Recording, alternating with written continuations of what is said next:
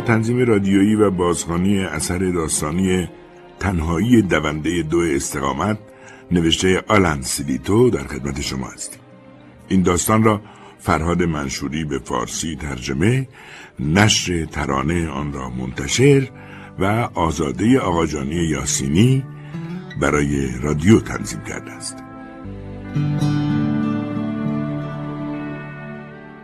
همین که وارد دار تعدیب برسال شدن آنها وادارم کردند که دونده دو استقامت صحرایی بشوم به گمانم آنها فکر می‌کردند که من کاملا برای این کار ساخته شدم. چون در آن سن و سال قد بلند و لاغر بودم که هنوزم هستم. راستش در هر حال این موضوع اهمیت زیادی برایم نداشت. زیرا گریز و فرار چیزی عادی در خانواده ما بود. به ویژه فرار از دست پلیس من همیشه دونده خوبی بودم تر و فرز با قدم های بلند می دوم. تنها دردسری که گرفتارت شدم هیچ ربطی به دوندگی سریع من نداشت. به عقیده خودم تند و سریع در رفتم. اما با همه این حرفا وقتی کار مغازه نانوایی را تمیز و قشنگ ساختم دونده بودنم نتوانست مانع از این بشود که گیر پلیس بیفتم. ممکن است دونده دو استقامت بودن در بورستال به نظرتان عجیب بیاید و این فکر به سرتان بزند که انگامی که آنها اجازه می‌دهند این دونده به تنهایی در دشتها و جنگلهای اطراف بدود اولین کاری که می کند این است که فرار را برقرار ترجیح می دهد و از مکانی که شکمش انباشته از آت آشغالهای بدتعم و بیمزه است دور می شود. اما بگذارید بگویم که سخت در اشتباهید. دلیل این کار را به شما خواهم گفت. ابتدا باید بگویم که من آنطوری که اغلب به نظر می رسد آنقدر هم احمق نیستم که بخواهم با استفاده از فرصتی که برای تمرین دو می‌دهند فرار کنم. چون در آن صورت فرار کردن همان و گرفتار شدن همان. و این کار آدم های سادلو است و من نمی‌خواهم درگیر آن شوم. در اینجور مواقع باید زرنگ بود. حتی اگر عادت کرده باشی که برای این کار از موزیانه ترین روش ها استفاده کنی. روکراس بگویم که آنها هیلگرند. البته من هم هیلگرم. اگر آنها و ما فقط دارای چنین عقاید مشترکی باشیم سرانجام ما مثل خانه خواهد بود که در حال سوختن است چون آنها هیچ وقت ما را تایید نمی کنند همانطوری که ما آنها را تایید نمی کنیم هیچ وقت بین ما عشق و علاقه وجود نداشته است آنها می‌دانند که من از دستشان فرار نخواهم کرد آنها شبیه انکبوت هایی هستند که در بورستال این خانه ویران شده اربابی کمین کرده و عین جنرال های آلمانی سوار بر تانک ها مراقب جاده ها و دشت های اطراف می باشند. حتی وقتی که پشت بیشهی یورتمه می رفتم و آنها نمی توانستند مرا ببینند می دانستند که موقع نظافت انتهای دست جاروی من در طول پرچین تکان خواهد خورد و من به آن مردک نگهبان دم در گزارش کارم را خواهم داد. هر روز صبح در ساعت پنج در حالی که دیگران هنوز یک ساعت باقی مانده به زنگ بیدارباش را در رخت خود به چرت زدن مشغولند میآیم و با شکم خالی در حالی که روی کف سنگی ساختمان مثل بید میلرزم از راروهای دراز در حالی که کارت اجازه دویدن را توی مشتم میفشارم به طرف در بزرگ ساختمان می‌روم در این موقع حالتی به من دست می‌دهد که احساس می‌کنم اولین و آخرین انسان روی زمین هستم خود را مثل اولین انسان روی زمین احساس می کنم زیرا که برهنه در حالی که فقط یک پیراهن و شرط ورزشی به تن دارم برای دویدن به دشتای سرد و یخزده فرستاده می شدم. حتی وقتی که نخستین انسان وسط زمستان به این دنیای خاکی پا گذاشت می‌دانست که چطور از برگها برای خود پوششی بسازد و یا چطور از پوست پتروداکتیل برای خودش بالاپوش درست کند. اما من آنجا در میان دشتای سرد و یخزده چون لاشه منجمدی بی هیچ پوششی که بتواند گرمم کند باید دو ساعت تمام مسافتی طولانی را بدوم بدون اینکه برای صبحانه تکنانی خورده باشم و یا جرعه از آن گندابی که می‌دهند سر بکشم آنها برای مسابقات روز بزرگ ورزش مرا به خوبی آموزش می‌دهند در آن روز مسابقه دوکها به همراه بانوانشان با قیافه های چون خوک و دماغای مفدار به تماشای مسابقات می آیند. آنها که نمی‌دانند دو دوتا چند تا می شود. آنهایی که در غیاب خدمتکارانشان مثل آدمهای عقب مانده حتی در میمانند که چطور غذا بخورند برای ما درباره ورزش داده سخن می‌دهند. آنها معتقدند که ورزش تنها چیزی است که ما را به زندگی شرافتمندانه سوق می‌دهد و مانع از آن می شود که انگشتانمان برای گرفتن کلیدها و دستگیره های ایمنی مغازه ها به خارش بیفتند و یا گاز سنج ها را باز کنند. آنها تکه از نوار آبی رنگ را با یک جام به عنوان جایزه به ما می‌دهند. آن هم درست وقتی که بعد از مسابقه دو یا پرش از خستگی نای ایستادن نداریم. درست مثل اسبای مسابقه. با این تفاوت که ما حتی ظاهر زیبای اسبای مسابقه را هم نداریم. من میان درگاه می ایستم و سخت گرسنه هستم. به گلهای یخزده روی زمین خیره می شدم. به گمانم حالا فکر می کنید که این چیزها در حد خود کافی هستند که فریاد مرا درآورند. اما اشتباه فکر می کنید. این چیزها باعث می شود که خود را پنجا بار بهتر و راحتتر از زمانی که با آن سیصد نفر در خوابگاه معبوس هستم احساس کنم. گاهی اوقات که شادی و خوشحالی به من دست نمی دهد احساسم از این جهت شبیه آخرین انسان روی زمین است که فکر می کنم همه آن سیصد نفری که در خوابند همگی مردن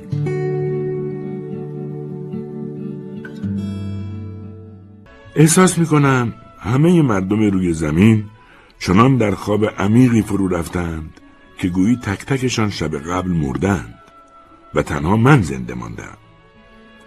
بازوان سخت و از سرما کبود شدم و تمام کره زمین از خشکی گرفته تا دریاها و آسمان همه از هزاران مایل یخ پوشیده می شود. بنابراین طوری رفتار کنم که انگار نخستین انسان روی زمین هستم و این کار حالم را بهتر می کند و در یک آن قدرتی به من می دهد که یورت میکنان می دوم. من در اسکس هستم. اینطور به نظر می رسد که برستال آنجا باید جای خوبی باشد. به هر حال این چیزی است که وقتی از ناتینگهام به آنجا آمدم رئیس به من گفت. او گفت مادامی که تو اینجا هستی ما به تو اعتماد می‌کنیم. و بعد با دستای نرم و لطیف خود که سفیدی آنها بیشباهت به گلهای سوسن سفید نبود و نشان می‌داد که هیچ وقت دست به سیاه و سفید نزده است روزنامه را صاف کرد و من توانستم کلمات بزرگ وارونه عنوان آن را که نشان می‌داد روزنامه روزنامه دیلی تلگراف است بخوانم بعد ادامه داد اگر با ما همکاری کنی ما هم با تو همکاری می‌کنیم به نظرم لابد فکر کرده اید که می‌خواستیم یک دور طولانی با هم تنیس بازی کنیم. سپس در ادامه حرفایش گفت مسابقه ای در پیشه و من کار سخت و در عین حال بیغل و از تو می‌خوام. ما به ورزش های خوبی که قهرمان پرورش می‌دهم نیاز داریم. و این شد که من وارد مسابقه دو شدم که برای رئیس بسیار مهم بود و در صورت همکاری من حتی قول همکاری داده بود. من به صورت یورتمه میدویدم و این به قدری برایم راحت و یک نواخت بود که گاهی فراموش می‌کردم دارم میدوم اصلا احساس نمی‌کردم که چطور پاهایم بالا و پایین می‌روند و یا دستهایم به عقب و جلو حرکت می‌کنند چون این به نظر می رسید که ریاهایم اصلا کار نمی کنند و قلبم آن تپشای ناجور و شریرانه ابتدای دویدن را متوقف کرده است. همانطوری که شما می‌دانید من اصلا در مسابقه شرکت نمی کنم بلکه فقط میدوم. همیشه مسابقه را می‌برم. زیرا زمانی که چشمانم تشخیص بدهند که نزدیک به خط پایان مسابقه هستم با دیدن گوشه از پرچین یا یک کلبه در آن اطراف یک مرتبه شتاب تندی به حرکاتم می‌دهم. احساس می‌کنم انگار نه انگار که تا حالا دویدم و انرژی مصرف کردم در طول گذرگاه سنگی خطکشی شده ای که در زیر پاهایم نرمتر از علف به نظر می آمد چون باد می دویدم و بهتر از هر زمان دیگری فکر می کردم. در آن بعد از ظهر چنان از روحیه و موقعیت خوبی برخوردار بودم که یقین داشتم هیچ کدام از دونده های دیگر نمی توانند مرا شکست بدهند. اما قصد داشتم خودم خودم را قبل از پایان روز شکست بدهم. برای اینکه وقتی رئیس در اولین لحظات ورودم به بورسال با من از صداقت و درستکاری سخن سر داد می‌دانستم که معنی هیچ یک از این کلمات را نمی‌داند او نمی بایست مرا در اینجا در زیر تابش آفتاب در یک چنین مسابقه ای آن هم با آن شورت و زیرپوش ورزشی شرکت می‌داد. او میبایست مرا به محلی میفرستاد که من اگر به جای او بودم میفرستادمش. در یک معدن سنگ وادارش می‌کردم آنقدر سنگ خورد کند تا کمرش بشکند. حداقل کاراگاه صورت هیتلری پیر با آن لباس روشنش رو راستر از رئیس بود. برای اینکه من و او رو در رو به هم کلک می‌زدیم. وقتی پرونده من در دادگاه مطرح شد پلیسی ساعت چهار صبح در خانه ما را به صدا درآورد و مادرم را که از خستگی عین آدمهای مفلوج توی رخت خواب افتاده بود بیدار کرد و به او یادآوری کرد که میباید سر ساعت نه و نیم در دادگاه حاضر باشد. این بهترین نمونه کینجویی است که تا به حال. اما من آن را نوعی صداقت می‌دانم. همانطور که رفتار آن روز صبح مادرم را با پلیسی که نیم ساعت او را در بهارخواب خانه سال پیچ کرد یک نوع صداقت می‌دانم. هرچند که این رفتار همراه با ها و القاب زشت دست اولی بود که او نصار آن پلیس کرد. در حالی که در کناری دشتی که هم مرز کوچه باغ گودی بود یورتمه می‌رفتم و بوی علفهای تازه و گلهای پیچلندری هایم فرو می بردم احساس کردم سگی از دسته بزرگ سگهای تعلیم دیده هستم که برای دویدن به روی دو پا تربیتم کردند. با این تفاوت که جلوتر از من از خرگوش عروسکی خبری نیست و در پشت سرم از چماق به دستی که وادارم کند به دویدنم ادامه بدهم. من از دوندگان گانتروپ که زیرپوش ورزشی سیاهی به تن داشتند جلو زدم و توانستم گوشه ای از بیشه محصولی را که جلو رویم بود ببینم. در آنجا می بایست از تنها کسی که داشت به نشانه نیمه راه می رسید جلو می زدم و مسابقه را می بردم. لحظه بعد او به باریک زمینی پوچیده از درخت و علف پیچید و ناپدید شد. دیگر هیچ کسی را در اطرافم نمی دیدم. در این لحظه بود که فهمیدم تنهایی یک دونده دو استقامت صحرایی که به تنهایی در صحرا میدوید چه احساسی به او می‌داد؟ به محض اینکه آن احساس در وجودم سر برآورد آن را تنها صداقت و واقعیتی دانستم که در دنیا وجود داشت و دانستم تا ابد هم بدون تغییر وجود خواهد داشت. دیگر برایم اهمیتی نداشت که دیگران سعی می‌کردند چه چیزی را به من بگویند و حتی مهم نبود که خودم گهگاه چه احساسی داشتم؟ دونده پشت سر من حتما خیلی از من فاصله داشت چرا که همه جا ساکت بود. حتی ساکتتر و بی سر و صداتر از ساعت پنج صبحهای سرد و یخبسته زمستان. درک بعضی از چیزها خیلی برایم سخت بود. تنها چیزی که می‌دانستم این بود که مجبور بودی همیشه بدوی. بدوی و باز هم بدوی. بی اینکه بدانی چرا میدوی. اما در لحظاتی که دشت را زیر پا میگذاشتی چیزی حالیت نمی‌شد و وقتی وارد جنگل می‌شدی ترس به دلت راه میافت روی تپه ها پستی و بلندی ها را احساس نمی کردی. وقتی از روی جوی ها و نهرها می پریدی از اینکه ممکن است قلبت بیستد و با کله توی آب بیفتی وحشت برد نمی داشت. خط پایان و حتی کسانی که با هوره های خود میبایست تو را تشویق می‌کردند چندان دور نبودند. مجبور بودی تا لحظه ای که نفست پس می‌زد به راحت ادامه دهی. وقتی می توانستی بیستی که هنگام پریدن از روی تنه درختی به زمین میخوردی و گردنت میشکست. یا توی چاهی متروک میافتادی و تا ابد بی حرکت در تاریکی میماندی.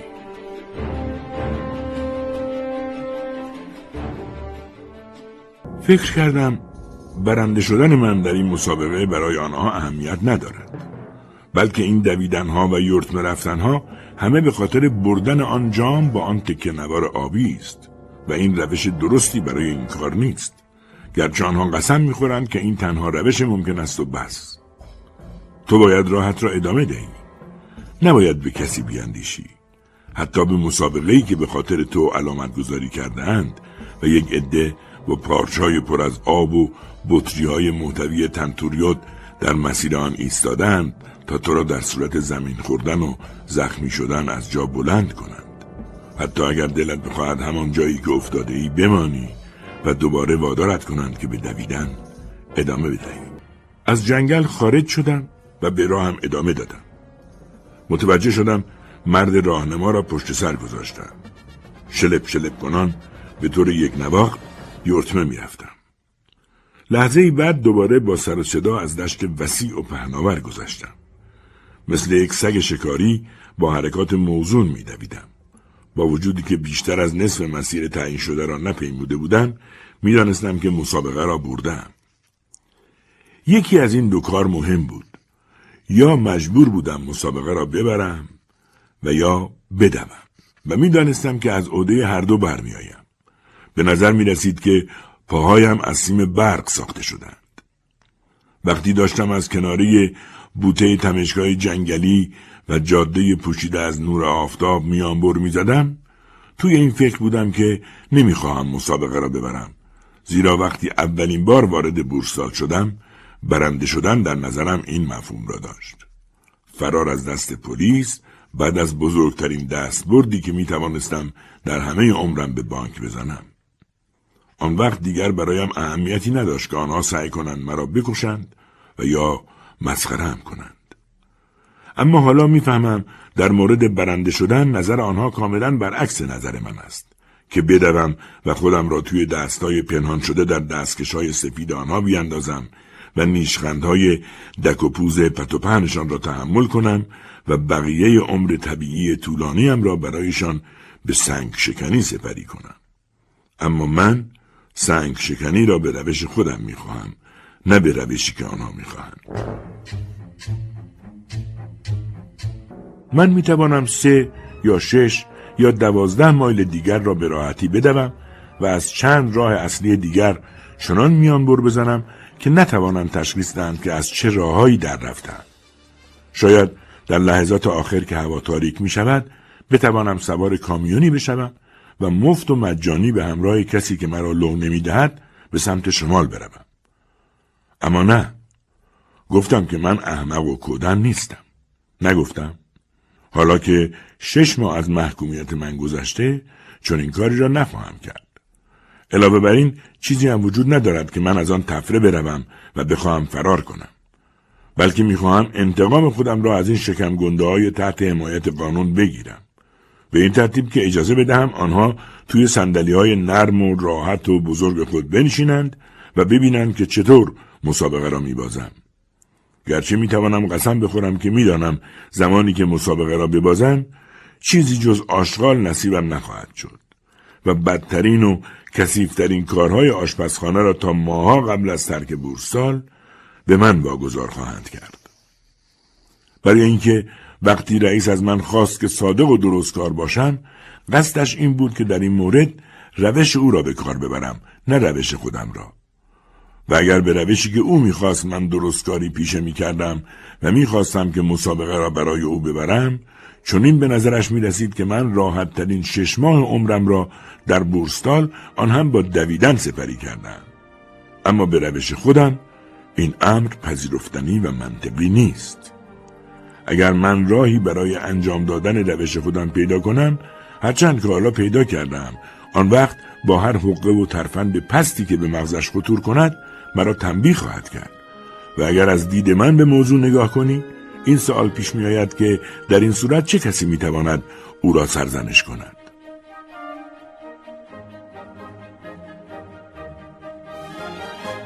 اگر من ضربه را در تنها جایی که رئیس از آن آگاه است وارد کنم به طور قطع خواهد توانست به خاطر نبردن جام از من انتقام بگیرد. چون او از مدتها پیش خود را برای بردن آن آماده کرده بود و خواب لحظه ای را می‌دید که سر پا ایستاده است و دارد به عنوان قدردانی با دست به پشت من که دارم جام را از دست لورد ایرویگ و یا هر شخص محمل دیگری شبیه نام او می‌گیرم میکوبد.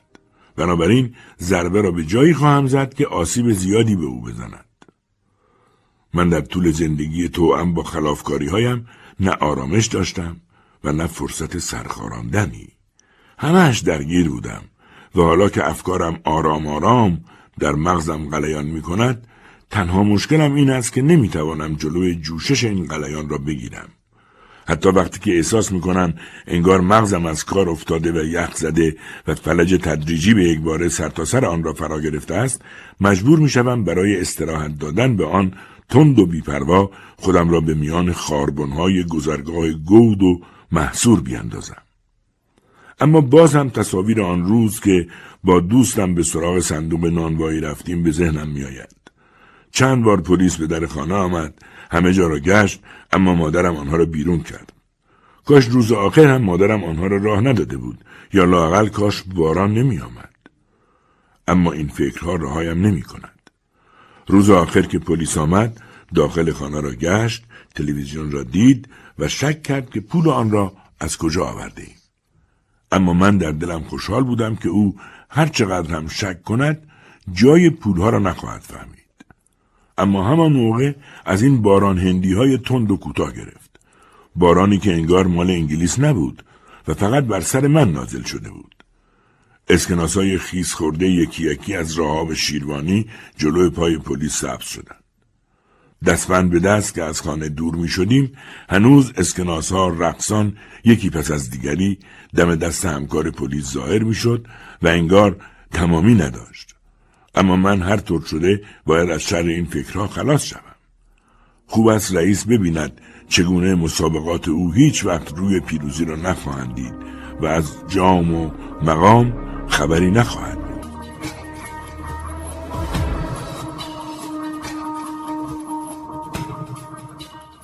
چهار دست و پا از گذرگاه گود و محصور بالا آمدم. قلبم به شدت می‌زند. دستها و پاهای کوفتم از خراشهای ناشی از تیر تمشگاه جنگلی می سوزد. دو سوم مسیر مسابقه را پیمودم. مغزم مثل بیسی می شده است که در آن هر لحظه صدایی یادآوری می کند که وقتی احساس خوبی مثل احساس اولین انسان روی زمین یخزده صبحگاهی داشتی و وقتی فهمیدی که چگونه این احساس خوب به احساس بد آخرین انسان روی زمین یک بعد از تابستانی تبدیل می شود آن وقت خود را مثل تنها انسان موجود در دنیا میابی که دیگر درباره خوبی و بدی نقنه می‌زند. حالا کلمات گویی از یک رادیوی ابتدایی و قدیمی که خراب شده باشد بیرون میآید و در درونم انگار اتفاقی افتاده باشد چیزی آزارم می‌دهد که نمی‌دانم چه کسی یا چه چیزی را باید مقصر بدانم. در اطراف قلبم پیچ و تابی احساس می‌کنم که گویی با یک مش پیچ و موره زنگ زده گم شده در درونم گهگاهی آهنگ حرکتم را برهم می‌زند تا بتوانم با چرخش دست راست سمت چپ سینه و کتفم را لمس کنم و چاقویی را که انگار در آنجا فرو رفته است بیرون بکشم. فکر می کنم من یکی از بزرگترین آدمهای غم و دنیا هستم و این به نظرم خیلی مسخره می آید. چون که مادرم اصلا معنی این کلمه را نمی‌داند و بنابراین من هم نمی‌توانم مثل او باشم. گرچه پدرم در طول همه زندگیش روزگار سختی تو با غم و داشت و این سختی تا موقعی که آن روز صبح خونش رخت خوابش را رنگین کرد گریبانش را رها نساخت. آن روز صبح هیچ کس در خانه نبود. من هرگز آن روز را فراموش نخواهم کرد.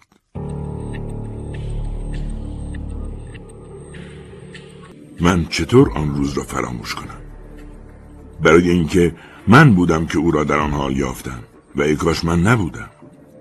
آن روز بعد از اینکه در مغازه مرغ و ماهی سوخاری مدتی با ماشین های جکپات ور رفتم و با جرینگ و جرینگ پول هایی که برده بودم وارد خانه سوت و کور شدم یک مرتبه احساس کردم که اتفاقی افتاده است.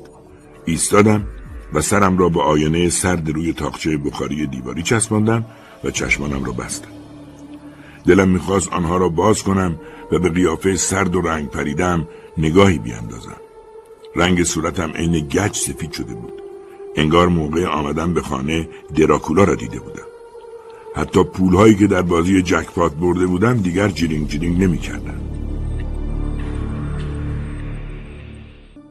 یکی از گانسروپی تقریبا خودش را به من رساند. پرنده های روی پرچین ها با شادی آواز میخواندند. یک جفت باسترک عین برق پرواز کنان خودشان را به میان بوته های خاردار انداختند. در مزارع اطراف گندم ها رسیده بودند و احتمالاً به زودی با داس و علفچین درو می شدند. موقع دویدن از اینکه مبادا حواسم پرت بشود و عقب بیفتم هرگز دلم نمی‌خواهد به چیزی در اطرافم نگاه کنم. بنابراین در کنار کپه علف خشکی تصمیم گرفتم چشم از اطراف بردارم و علا رغم پیچ و مهرهای زنگ زده درونم شتابی به حرکاتم بدهم. بدین ترتیب طولی نکشید که آن گانگتروپی و پرنده ها را پشت سر گذاشتم. عین کاردی که داخل کره فرو برود وارد آخرین نیم مایل مسیر مسابقه شدم. آرامش و سکوت ناشی از عبور ناگهانی من از بین دو پسر نشانه گذار مسیر مسابقه بیشباهت به این نبود که انگار با چشمان باز در زیر آب هستم و دارم به سنگریزه های ته آب نگاه می‌کنم. این دوباره صبح روزی را به یاد آورد که به خانه رفتم و دیدم که پدرم مرده است. چیزی که به نظرم مزهک می آید. زیرا از موقعی که این عمل اتفاق افتاد من اصلا دربارهش فکر نکرده بودم و از آن لحظه به بعد هم زیاد دربارهش نیندیشیدم و نمی‌دانم چرا. به گمانم از زمانی که فکر کردم به این دویدنهای مسافتهای طولانی را شروع کردم محکوم شدم به اینکه هر آن چیز غیر منتظره پیش آید و تمام دل و را به درد آورد. و حالا که در مغز خرفت دوندم پدرم را غرق در خون در پس پهنای هر بوت علفی می‌بینم مطمئن نیستم که دوست دارم بیاندیشم یا نه. اما این فکرها راهایم نمی کند به بنیانگذاران بورستال و مسابقات ورزشی آن که باعث شدن چون این تصوراتی در مغزم به وجود آید نفرین می کنم. آنها شاید با پروژکتور اسلایدهایی به سرم تاباندند و انتقامشان را گرفتند در حالی که قبلا هیچ وقت فرصت چنین کاری را نداشتند. فقط اگر هر چیزی شبیه آنچه را که در هنگام دویدن برایم پیش می آید بتوانم تحمل کنم می توانم مثل گذشته به مبارزم ادامه دهم و آنها را شکست. و حالا که به این موضوع می اندیشم می دانم که در این مبارزه خواهم برد. به حال بعد از لحظه ای مکس از پله یکی یکی بالا رفتم و در مورد اینکه پدرم را در چه حالتی خواهم یافت و چه کاری برایش انجام خواهم داد اگر او را در وضعیت بدی پیدا کنم اصلا فکر نمی کردم. اینک می توانم موسیقی و سر و صدای زمین ورزشی را همچنان که به طرف پرچم ها و مسیر علامت گذاری شده مسابقه حرکت می کنم بشنوم. احساس تازه و شیرین سنگ ریزه ها زیر پایم با ماهیچه های سفت و سخت پاهایم سازگاری ندارد. اگر بخواهم هنوز هم می توانم جهش بزرگی چون تند باد به دویدنم بدم. اما همه چیز تحت کنترل است و می‌دانم که در انگلستان دونده دو استقامت صحرایی دیگری وجود ندارد که بتواند سرعت و روش مرا داشته باشد. رئیس پیر و فرتوت ما این پیرمرد نیمه جان گرفته که چون پیت نفت تو خالی است می‌خواهد من با دویدنم به او شکوه و عظمت ببخشم.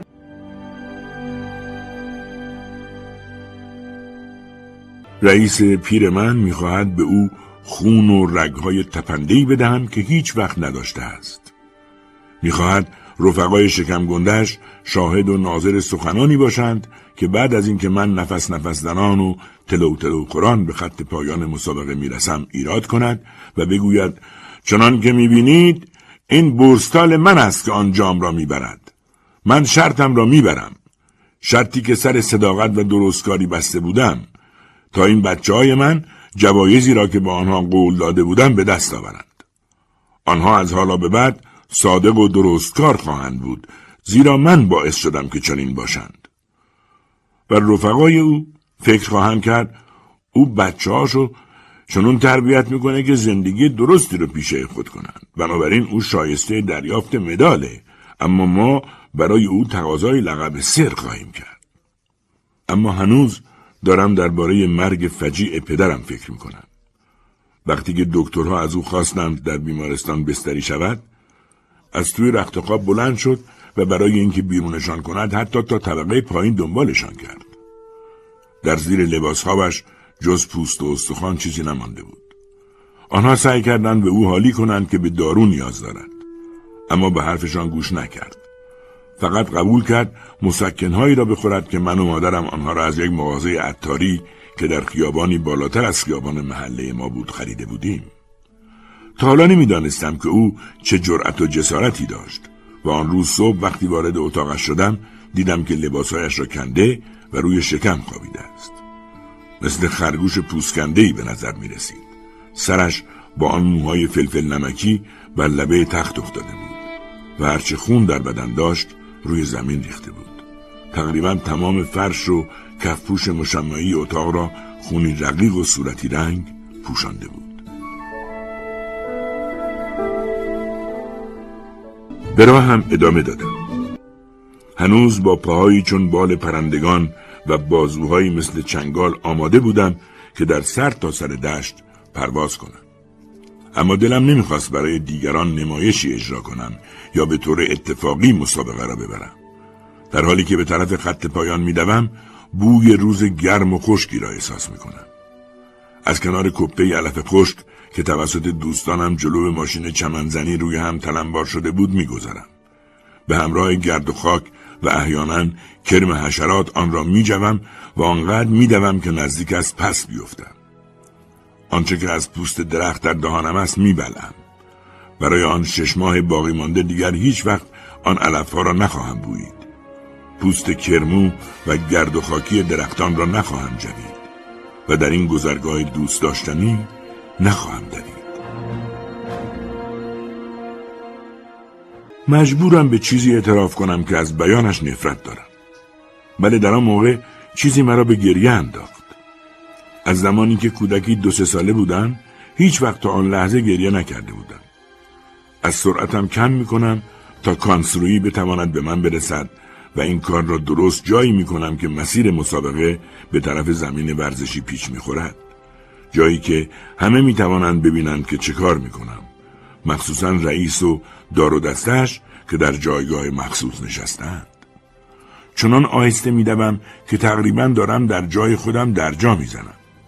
آنهایی که روی سندلی های نزدیک نشستند هنوز متوجه نشدند که چه اتفاقی دارد میافتد و دارند مرا تشویق می‌کنند که به خط پایان برسم. من هنوز در این فکر هستم که این گانسروپی لعنتی کی از من جلو می‌زند.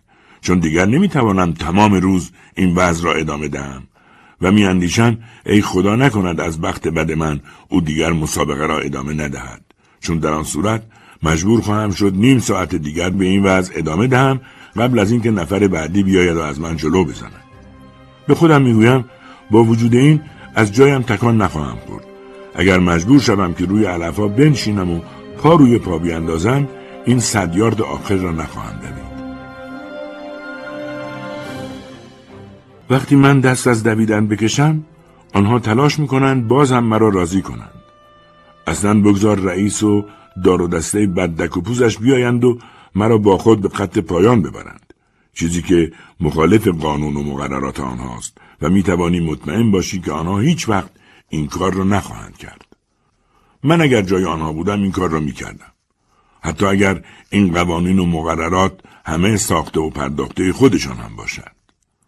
نه اگر قرار باشد آخرین تیر ترکشم را پرتاب کنم باید به او نشان بدهم که درست کار و امین بودن چه معنایی دارد. گرچه مطمئن هستم که او اصلا آن را درک نخواهد کرد. برای اینکه اگر او و همکارانش درک و فهم اینجور چیزها را داشتند در این صورت مثل من بودند و این غیر ممکن است. به خدا قسم تا آخر در مقابلشان خواهم ایستاد. همانطوری که پدرم درد را تحمل کرد و در مقابل دکترها ایستاد و آنها را تا طبقه پایین خانه دنبال کرد. اگر او جرأت و شامت آن را داشت پس من هم برای این کار جرأت دارم. بنابراین همینجا منتظر می تا آن گانسروپی یا یکی از بربچه های ایلزهام زمین کلوخی را در هم بکوبد و به طرف تناب پایان مسابقه هجوم ببرد. من وقتی این تناب را پاره خواهم کرد که مرده باشم و تابوت نرم و راحتی در کنار آن برایم آماده باشد.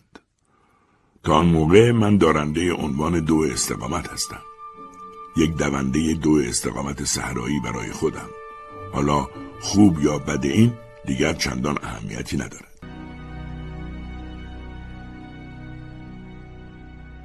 برای بچه های اسکاس در حالی که صورتشان از داد و فریاد کبود شده بود از من می‌خواستند به دویدنم ادامه بدهم. همگی دستایشان را بالا و پایین می بردند. از جایشان بلند می شدند و وانمود می کردند که به طرف تناب می دوند چرا که بیشتر از چند یاردی از من فاصله نداشتند. با خودم گفتم شما آدمای خلوچل به سر جایتان در خط پایان بچسبید و می‌دانستم آنها از اینکه فریاد می‌کشند منظور خاصی ندارند. چون آنها واقعا همیشه پشتیبان من بوده و هستند. حتی قادر نیستند دستایشان را چه در داخل و چه خارج از پاسگاه پلیس و زندان برای خودشان حفظ کنند. آنها حالا فرصتی گیر آورده بودند و داشتند مرا تشویق می‌کردند. و با این کار رئیس فکر می‌کرد آنها جانب او را گرفتند. اگر او یک جو احساس و شعور داشت هیچ وقت چنین فکری را به مخیلش راه نمی‌داد.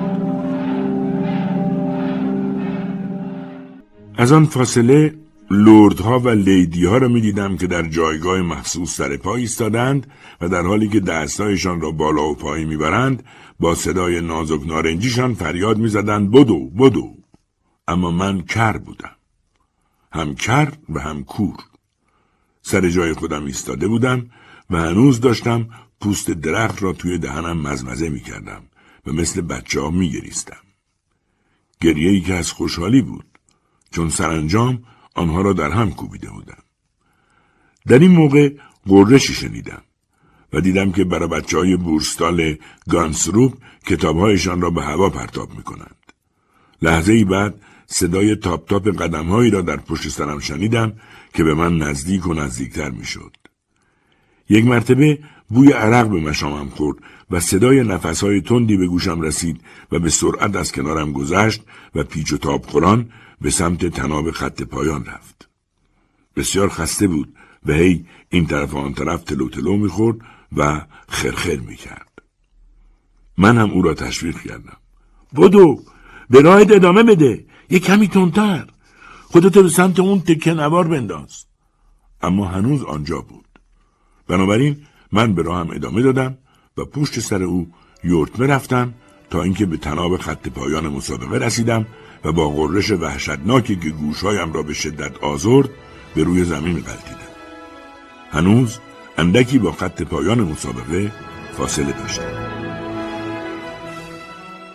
حالا وقت آن رسیده که داستانم را تمام کنم. گرچه فکر نکنید که دیگر نمیدوم. من میدوم در این راه یا در راه دیگری. رئیس در بورستال به من ثابت کرد که ابدا برای صداقت و درستکاری من هیچ احترامی قائل نیست. و البته من هم از او نه چنین انتظاری را داشتم و نه کوشیدم که چیزی در این مورد به او بگویم اما اگر او خود را آدم تحصیل کرده ای تلقی می کرد باید دیر یا زود موضوع را می‌فهمید. تا آنجایی که به رئیس مربوط می‌شد انتقامش را از من گرفت. یا فکر کرد که گرفت. مرا واداشت که هر روز صبح با چرخ خاکروبه پسمانده آشغالهای آشپزخانه بزرگ و شلوغ را به ته باغ ببرم و آنجا خالی کنم و بعد از ظهرها آنها را روی قطع زمینی که سیب زمینی و هویج کاشته بودند پخش کنم. غروبها مجبور بودم چندین مایل کف اتاقا و سالن‌ها را با دست تمیز کنم و برق بیاندازم. اما این برای مدت شش ماه باقی مانده زندگی بدی نبود. و این یکی دیگر از آن مطالبی بود که او اصلا آن را درک نکرد و الا می توانست این مدت را برای من به جهنمی تبدیل کنم. وقتی به گذشته می نگرم و به آنچه انجام دادم فکر می کنم می بینم ارزش این همه مرارت را داشت. برای بچه ها هم در حقیقت موضوع باخت قصدی مرا درک کرده و آن را عمل درست و شایسته ای تشخیص دادند و دیگر پشت سرم بدگویی نکردند و هرگز فخش و نفرین های مرا که نصار رئیس و همپالگیایش می‌کردم به گوشش نرساندند این کارهای سخت و طاقت فرسا مرا از پا نینداخت بلکه برعکس از بسیاری جنبه ها باعث شد قویتر بشوم و وقتی بورستال را ترک کردم او فهمید بغض و کینه را به جایی نبرده است. آنها می‌خواستند هنگام ترک آنجا مرا به خدمت سربازی بفرستند. اما از معاینات پزشکی رد شدم و به شما خواهم گفت چرا. هنوز چندی از آزادیم نگذشته بود که خستگی و ناراحتی های شدید ناشی از آن دویدنها و شش ماه کار سخت تبدیل به بیماری شد و مرا از پا انداخت. و این نشان می‌داد تا آنجایی که به من مربوط می‌شد من مسابقه رئیس را جانانه باختم و دوباره در مسابقه خودم برنده شدم.